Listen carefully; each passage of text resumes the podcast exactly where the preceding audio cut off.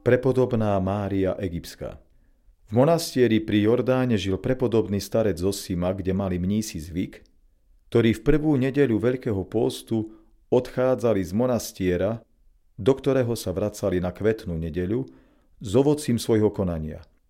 Starec Zosima uprostred púšte stretol prepodobnú Máriu, ktorá mu rozpovedala svoj životný príbeh. Zosima sa dozvedel, že v mladosti sa v Alexandrii 17 rokov oddávala hriechu prostitúcie, avšak bezplatne, mysliaci, že zmysel života spočíva v uspokojení telesných žiadostí. Istého dňa sa pridala k davu putníkov plaviacich sa loďou do Jeruzalema na sviatok povýšenia svätého kríža, aby sa oddávala nerestiam. V Jeruzaleme ju akási tajomná Božia sila nevpustila do chrámu, aj keď sa o to niekoľkokrát pokúšala. Až následne pochopila, že to, čo jej bráni vstúpiť do chrámu a vzdať úctu krížu, sú jej vlastné hriechy. Pred ikonou Bohorodičky dala sľub, že odteraz sa už viac nepoškvrní žiadnou telesnou škvrnou, no len čo uvidí drevo kríža jej syna, zriekne sa sveta a hneď odíde tam, kam jej prikáže. Po tomto sľube vstúpila do chrámu, chvejúca po celom tele a keď zbadala životodarný kríž, naplnila ju Božia milosť a spoznala, že Boh príjma kajúcich sa. Keď sa pomodlila, odišla z chrámu a vydala sa na novú etapu života, cestu pokáňa v púšti za Jordánom, v ktorej strávila v samote a prísnej askéze 47 rokov až do stretnutia so starcom Zosimom. Na záver stretnutia kajúcnička Zosimu požiadala, aby na budúci rok vo Veľký štvrtok jej priniesol Eucharistiu. Po týchto slovách kajúcnička opäť odišla do púšte, neprezradiac mu ani svoje meno. Zosima splnil prozbu svetice, ktorá ho požiadala, aby budúci rok prišiel na to miesto v púšti, kde ju prvýkrát stretol. Zosima potom ľutoval, že sa jej neopýtal na meno. Prešiel rok a otec Zosima sa opäť vybral do púšte – ležala mŕtva, s rukami zloženými na prsiach a tvárou obrátenou k východu. Pri hlave na zemi uvidel nápis. Pochovaj oče Zosima na tomto mieste telo pokornej Márie.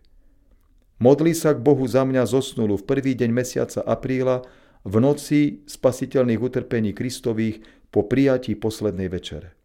Zosima vzal pohodené drevo a začal kopať hrob, avšak vyprahnutá zem bola nepoddajná a drevom to nešlo.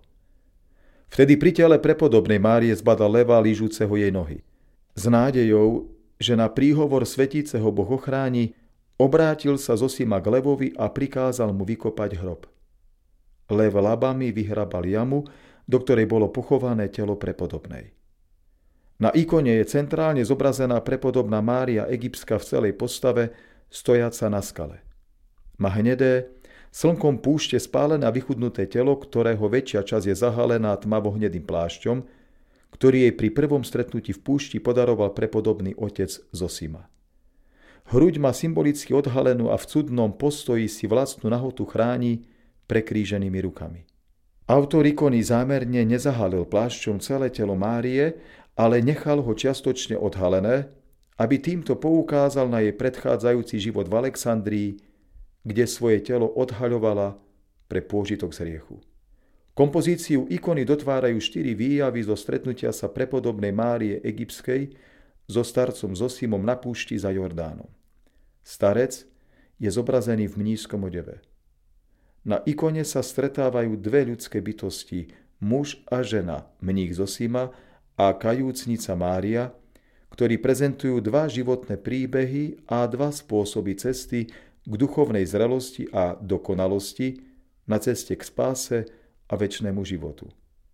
V prípade Zosimu je to cesta neustálej askézy, horlivosti a nadľudského úsilia a v prípade Márie je to milosť, dar hlbokej ľútosti, práve pokánie a pokora, ktoré nech sa pre nás všetkých stanú inšpiratívnymi v našom putovaní týmto životom k spoločnému cieľu, väčšnému životu v kráľovstve nebeského Otca.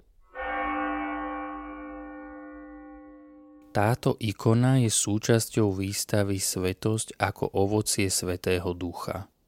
Výstava sa koná v priestoroch expozície ikony v Žiline od 4. júna 2023 a potrvá minimálne jeden rok.